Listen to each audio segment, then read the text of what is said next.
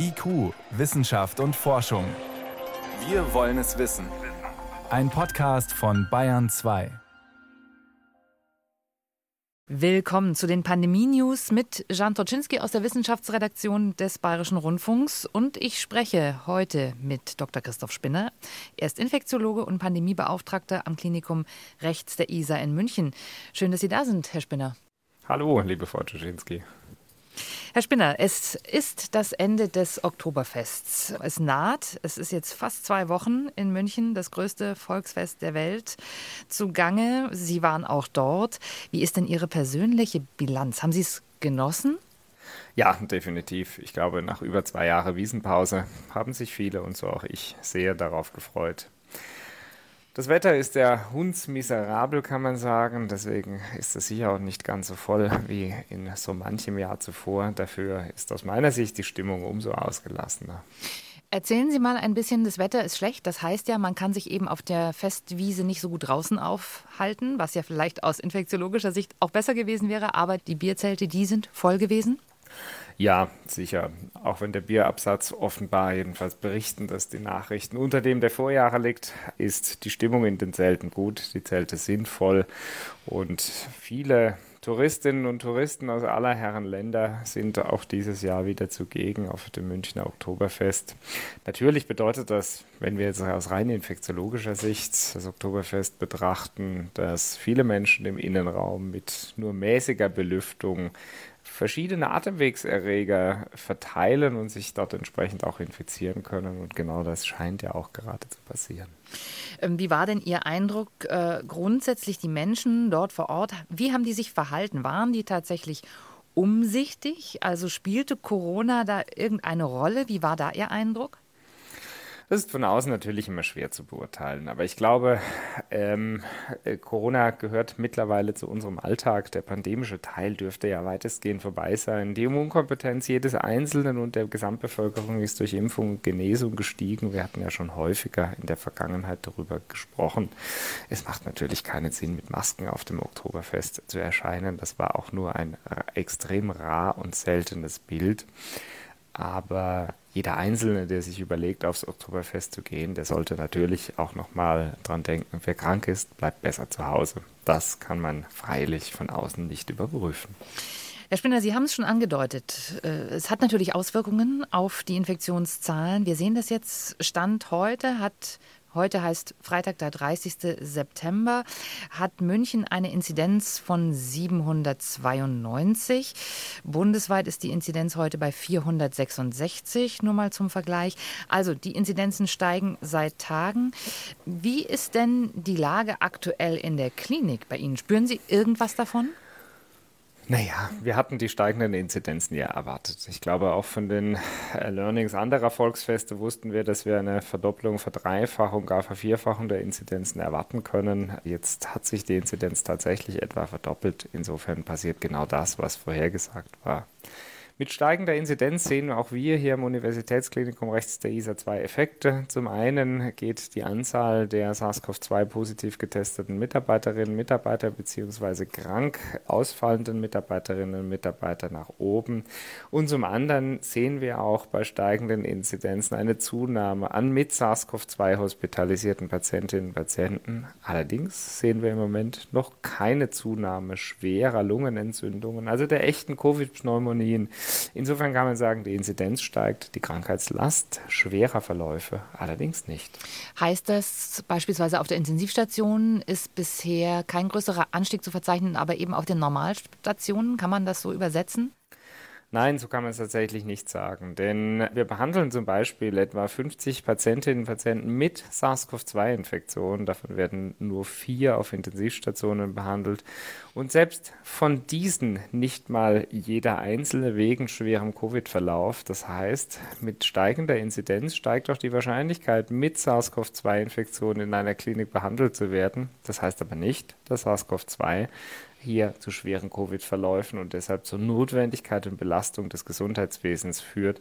Man sollte vielleicht für die kontextuelle Einordnung auch darüber sprechen, dass wir bis letzte Woche noch mit Vorpandemiejahren vergleichbare Anzahlen an Atemwegsinfektionen hatten. Im Moment sehen wir bundesweit, aber gerade auch in der Region München eine deutliche Zunahme der Atemwegsinfektionserreger.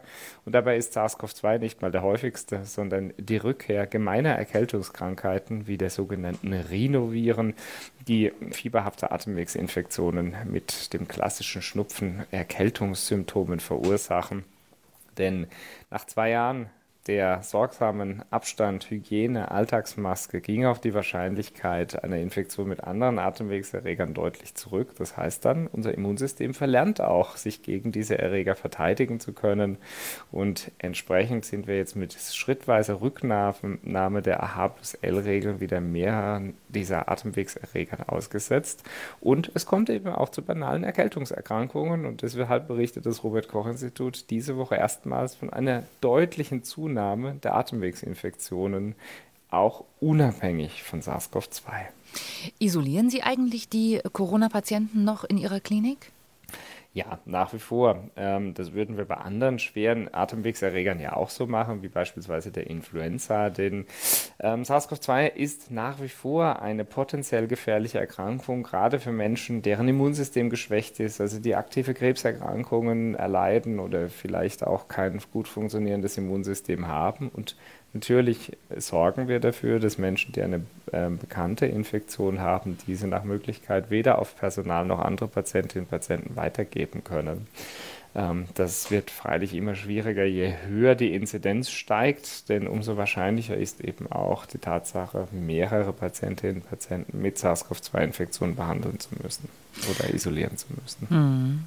Der Mediziner Christian Bogdan von der Uni in Erlangen, auch Mitglied der Ständigen Impfkommission STIKO, der sagt ja, es hat eigentlich gar keinen Sinn, jetzt mehr auf die Inzidenzen zu schauen. Er hat es sogar als Zahlenspiele bezeichnet und sagt im Prinzip, muss es jetzt darum gehen, schwere Verläufe zu vermeiden. Das sei viel wichtiger. Das ist wahrscheinlich auch in Ihrem Sinne, Herr Spinner, oder? Absolut. Christian Bogdan ist Mikrobiologe, den ich sehr schätze, denn ich hatte das Vergnügen, einen Teil meiner Ausbildung bei ihm in seiner Freiburger Zeit durchleben zu dürfen. Und was er sagt, das kann ich nur bekräftigen. Die Inzidenzen spielen an sich keine Rolle mehr. Wir wussten das auch. Sie sind natürlich interessant, um das Infektionsgeschehen aus infektionsepidemiologischer Sicht zu betrachten. Für die tatsächliche Steuerung spielen sie heute aber keine Rolle mehr. Denn nochmal, Während des Oktoberfestes und völlig unabhängig davon steigt die Anzahl der Atemwegsinfektionen deutlich. Die Mehrheit aller Infektionen, die wir im Moment sehen, sind tatsächlich gemeine Erkältungsviren, also Rhinoviren und gar nicht mehr SARS-CoV-2 alleine. Wir müssen fokussieren und darüber hatten wir die letzten Wochen und Monate schon gesprochen. Die Menschen, die von relevant schwerem Covid-19 gefährdet sind, also ältere, chronisch Kranke durch besonders intensive Impfungen zu schützen und uns weniger von Inzidenzen ängstigen zu lassen. Ich finde es beeindruckend, mit welch hohem medialen Interesse die steigenden Inzidenzen jetzt von verschiedenen regionalen, überregionalen Medien fast schon gepusht werden. Denn tatsächlich passiert genau das, was wir vorhergesehen hatten. Mich sorgt vielmehr, dass die Impfquote der vierten Impfung, gerade bei den über 60-Jährigen, viel zu niedrig ist. So ist nicht mal jeder vierte ein zweites Mal geboostert. Das ist ein Problem mit Blick auf den Winter, denn die Immunität lässt eben gerade bei den älteren chronisch Kranken nach und Daten aus Israel zeigen, dass eine vierte versus dritte Impfung bei über 65-Jährigen schon in den ersten 30 Tagen die Sterblichkeit um über 70 Prozent reduziert. Die Sterblichkeit über 70 Prozent reduziert also noch einmal einen dramatischen Mehrwert bringt. Deswegen kann ich diejenigen unserer Hörerinnen und Hörer, die über 60 Jahre alt sind, nur eindringlich dazu aufrufen, von der Chance der zweiten Boosterung Gebrauch zu machen. Denn die Impfung ist nicht nur gut verträglich, sondern sie kann ihr Leben retten. Also ein dringender Appell zum Impfen. Letzte Frage jetzt zu den ansteigenden Inzidenzen in München, Herr Spinner. Die werden ja noch weiter ansteigen. Davon können wir ausgehen, wenn wir uns die Inkubationszeit des Virus anschauen. Macht Ihnen das Sorgen oder sehen Sie da den nächsten zwei, drei Wochen gelassen entgegen als Arzt? Ich glaube, wir können dem absolut gelassen entgegensehen. Den Wiesen Katar gab es sicher schon immer. Wir werden gerade im Zusammenhang mit dem Oktoberfest noch weiter steigende Raten von akuten Atemwegsinfektionen sehen. Nochmal nicht so sehr SARS-CoV-2, sondern vor allem die saisonalen Rhinoviren, die Erkältungskrankheitsviren spielen eine große Rolle. Bei den SARS-CoV-2-Infizierten sehen wir ja glücklicherweise, dass es zwar zu Infektionen kommt und Sie dürfen davon ausgehen, dass ein Großteil der Infektionen gar nicht mehr gemeldet wird, weil die Menschen zu Hause krank mit positivem Schnelltest sich zu Hause einfach ähm, selbst so lange pflegen, bis sie wieder gesund sind. Ja, sehen wir ja glücklicherweise in kaum relevanter Anzahl schwerer Verläufe. Deshalb selbst wenn wir wissen, dass ähm, schwere Erkrankungsverläufe erst ein, zwei Wochen nach der Infektion in den Kliniken beobachtet werden, sind wir nach allem, was wir heute wissen, sehr sicher, dass keine relevant ansteigenden Infektionszahlen von wegen Covid-Hospitalisierten erwartet werden.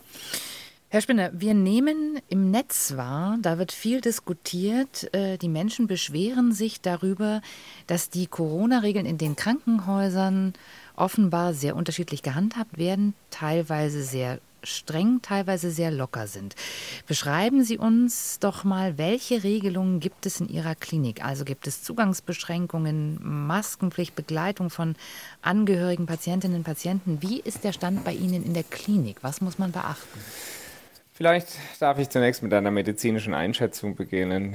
Die Covid-Schutzmaßnahmen oder Schutzregeln sollten ja immer dazu dienen, besonders Gefährdete, also ältere, chronisch Kranke in besonderer Art und Weise zu schützen. Jetzt hat das Virus aber ganz erheblich von seiner Gefährlichkeit verloren. Wir hatten letztes Mal darüber gesprochen, dass die Sterblichkeit in der Allgemeinbevölkerung von über 4,5 auf unter 0,1 Prozent gefallen ist. Das heißt, die Gefährlichkeit ist längst nicht mehr so hoch, wie es einst war, und entsprechend tun sich viele Menschen auch immer schwerer, die noch fortbestehenden Regeln zu beachten. Ein Blick in andere Länder, Südeuropa, die Schweiz, Amerika zeigt längst, dort ist der pandemische Teil der Pandemie vorbei und die Schutzmaßnahmen wurden zurückgeführt.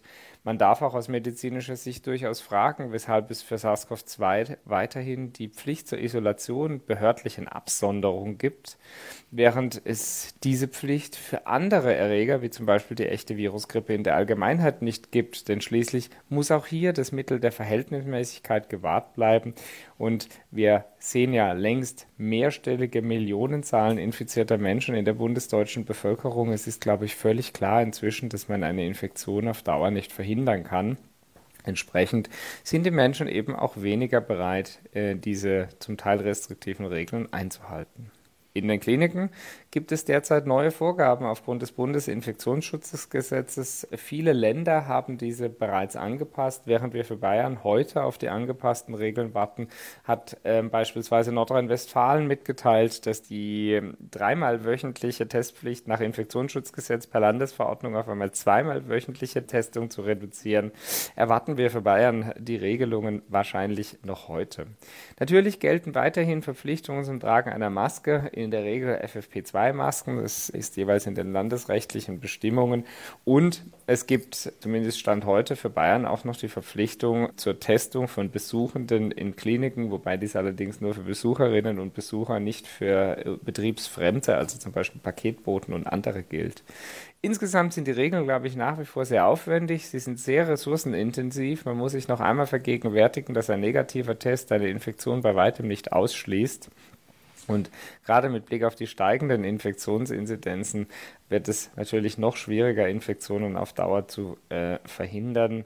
Aus ärztlicher Sicht würde ich mir wünschen, dass wir mit SARS-CoV-2 jetzt den Übergang zur endemischen Phase finden, also wie mit anderen Atemwegserkrankungserregern umzugehen. Das bedeutet eben auch, bekannte Infizierte entsprechend so abzusondern, zu isolieren, dass sie die Erkrankung nicht weitergeben können. Ich glaube, auch über eine Maskenpflicht im Gesundheitswesen kann man diese Saison sicher noch nachdenken. Danach bleibt es eine gesellschaftliche Frage, ob wir es wollen. Die Testprogramme sind aus meiner Sicht sehr, sehr teuer, bringen wahrscheinlich wahrscheinlich kaum zusätzlichen Nutzen, denn ein negativer Test, ich hatte es schon gesagt, schließt eine Infektion bei weitem nicht aus, gibt auch eine gewisse trügerische Sicherheit. Und aufgrund der deutlich gefallenen Gefährdung können wir aus meiner Sicht mutiger sein, äh, die Pandemieregeln Schritt für Schritt wie andere Länder auch zurück auf das normale Maß vor Pandemie zu fahren. Rufen Sie uns noch mal in Erinnerung Maskenpflicht. Wie war denn das vor Corona-Zeiten in der Klinik geregelt? Wo haben Sie Maske getragen und welche Maske haben Sie dann getragen? Tatsächlich hatten wir zur Isolation auch vor Corona schon Masken getragen und zwar abhängig vom Gefährdungsniveau. So wurden beispielsweise bei Atemwegserkrankungserregern reguläre Mund-Nase-Bedeckungen getragen. Das gilt dann zum Beispiel für die Influenza oder respiratorische Synthetialviren und andere. Die FFP2-Maske filtert zwar besser, sie schützt aber nur dann besser, wenn sie wirklich getragen und konsequent eng anlegen getragen wird. Da gibt es gute Studien bei der Influenza, die eben keinen Unterschied im Alltag zwischen bezüglich Influenza-Infektionen für normale Mund-Nase-Bedeckungen und FFP2 oder hier KN95-Masken zeigen. Und FFP2-Masken hatten wir davor nur dann getragen, wenn besonders hohe Gefährdung aufgetreten ist. Das heißt also zum Beispiel bei der Tuberkulose. Aber selbst hier gilt, andere Länder benutzen eine Mund-Nase-Bedeckung. Also wir hatten in der Klinik immer nur dann Masken äh, benutzt, wenn wir uns ganz gezielt bei einem bekannt infizierten Patienten exponiert hatten. Also das werden wir beobachten, ob wir zu diesem Zustand irgendwann wieder zurückkehren. Diesen Winter wahrscheinlich noch nicht. Herr Spinner, wir müssen heute natürlich auch über neue Varianten reden, die wir inzwischen auch in Deutschland sehen. Wir reden über BA2 752 ist jetzt auch in Deutschland angekommen, hat Veränderungen, aber ja, die Frage ist, muss uns das besorgen? Es gibt schon Untersuchungen zur Variante BA275. Wie ist der Stand aus Ihrer Sicht? Ist das Anlass zur Beunruhigung?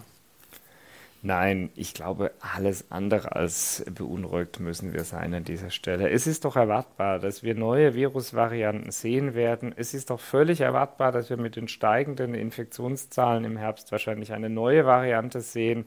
Und BA275 scheint sich ja dadurch auszuzeichnen, dass sie sich aufgrund weiterer Mutationen von den bisherigen Varianten, vor allem auch von BA2, noch einmal unterscheidet.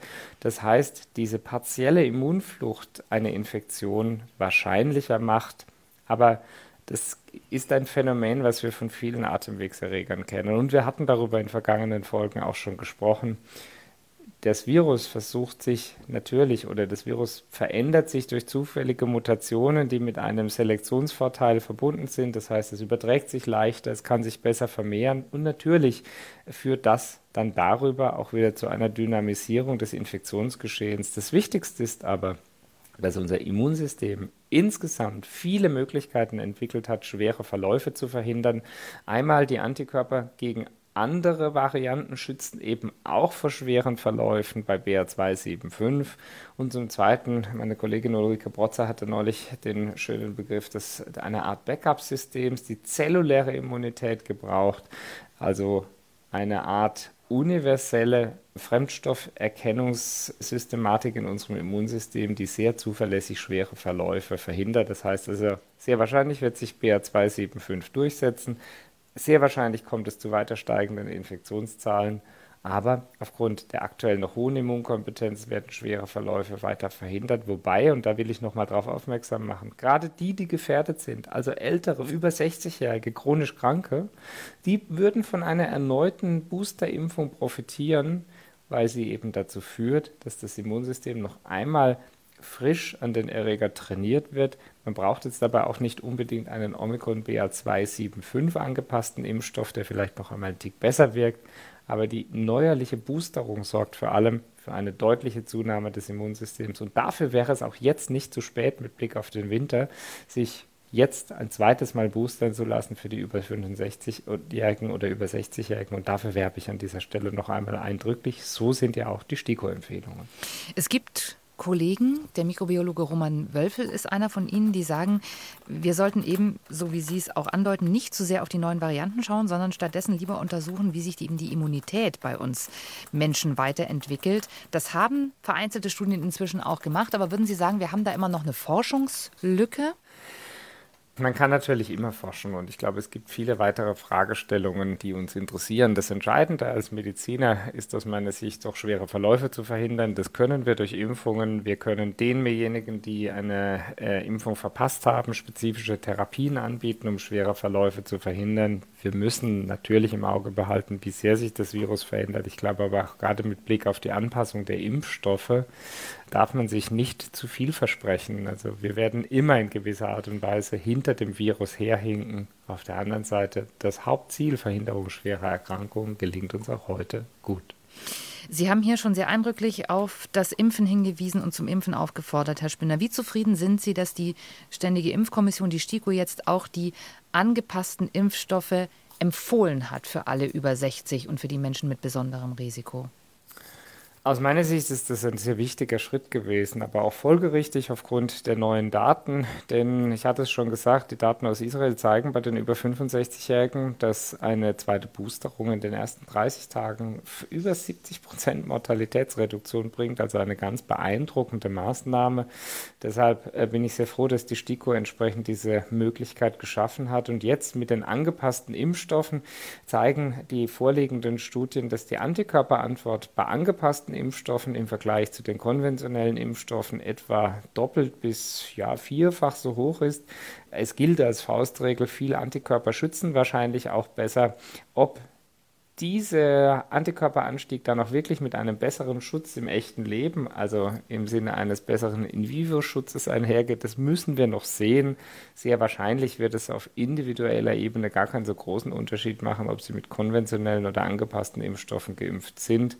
Die angepassten Impfstoffe haben aber alle den Vorteil, dass sie bivalent sind, das heißt eben der ursprüngliche Virustyp und ein angepasster Omikron-Typ beinhaltet sind. Das heißt, sie eben zu einer noch besseren Reaktion des Immunsystems führen. Also wenn ich die Wahl jetzt hätte, würde ich mich immer für den bivalenten Impfstoff entscheiden. Mhm. Zuletzt noch eine Frage, Herr Spinner, zum Thema Long-Covid. Auch das hat uns hier natürlich immer wieder begleitet. Die Forschung läuft nach den Ursachen, auch nach äh, ja, geeigneten Kriterien, Markern. Jetzt wurde eine Untersuchung veröffentlicht, äh, die die These nahelegt, dass durch frühere saisonale Coronaviren ausgelöste Infekte ähm, auch Long-Covid befördert werden könnte, dass die dafür verantwortlich sein können. Ähm, wie sehen Sie das? Könnte was dran sein an dieser Theorie? Sie beziehen sich ja auf einen Preprint, der noch nicht begutachtet ist. Wir hatten in der Pandemie schon häufiger Zusammenhänge zu vorherigen humanen Coronaviren gesehen. Natürlich ist denkbar, dass immunologische Reaktionen auf humane Coronaviren und SARS-Coronavirus 2 aufgrund bestimmte gemeinsame Erkennungsmerkmale ja durchaus gegeben sind. Auf der anderen Seite muss man aber auch ganz klar sagen, ähm, aufgrund eines Preprints daraus jetzt eine systematische Schlussfolgerung zu machen, halte ich sicher noch für verfrüht. Für Long-Covid darf ich noch einmal darauf hinweisen, dass es vor allem darauf ankommt, zu definieren, was Long- und Post-Covid tatsächlich ist. Es gibt ja viele Arbeiten, die zeigen, dass Patientinnen und Patienten offenbar einen sehr hohen Leidensdruck von Long-Covid haben, aber ein sehr relevanter Anteil der Patientinnen und Patienten, nämlich genau vergleichbar mit dem Anteil, die eine Infektion hatten versus die keine hatten, selbstberichtete Symptome wiedergeben. Das heißt, also um Long-Covid zu haben, hat eine große Arbeit aus Frankreich gezeigt, war es unerheblich, ob sie Covid ob sie tatsächlich eine SARS-CoV-2-Infektion hatten oder nicht. Und das weist eben sehr, sehr stark darauf hin, dass es möglicherweise vollständig unterschiedliche Mechanismen gibt. Da mag ein Teil eine Folge schwerer Lungenentzündungen sein, wie wir es übrigens auch von anderen Erregern kennen. Faustregel, wer schwer krank war, hat auch länger bleibende Symptome. Zweitens, es dürfte einen Teil geben an Menschen, die eine gewisse immunologische Überreaktion, eine Art Autoimmunreaktion haben. Und zum Dritten, es gibt sicher auch einen relevanten Teil von Patientinnen und Patienten mit sogenannten funktionellen Beschwerden, bei denen ein Beschwerdekomplex auftritt, der vielleicht gar nicht im Zusammenhang mit SARS-CoV-2 zu suchen ist. Zu zeigen viele arbeiten auch, dass der Anteil an Long-Covid ähm, insbesondere bei jüngeren Frauen sehr viel höher ist, beziehungsweise vorherige funktionelle psychosomatische und psychiatrische Erkrankungen mit einer deutlich höheren Wahrscheinlichkeit von Long-Covid einhergehen. Also ich glaube, es braucht noch sehr, sehr viel Forschung dazu im Feld. Die Rolle von humanen Coronavirus-Infektionen lohnt es sich sicher auch zu betrachten. Allerdings waren die früher auch schon so selten, dass sie die Vielzahl der Long-Covid-Patientinnen und Patienten in jedem Fall nicht erklären können. Dann werden wir das auf jeden Fall weiter begleiten. Herr Spinner, ich danke Ihnen für die Antworten auf alle Fragen heute und wünsche Ihnen noch schöne letzte Tage auf der Wiesen. Herzlichen Dank. Ich danke Ihnen, Frau Czaczynski. Alles Gute und bleiben Sie gesund.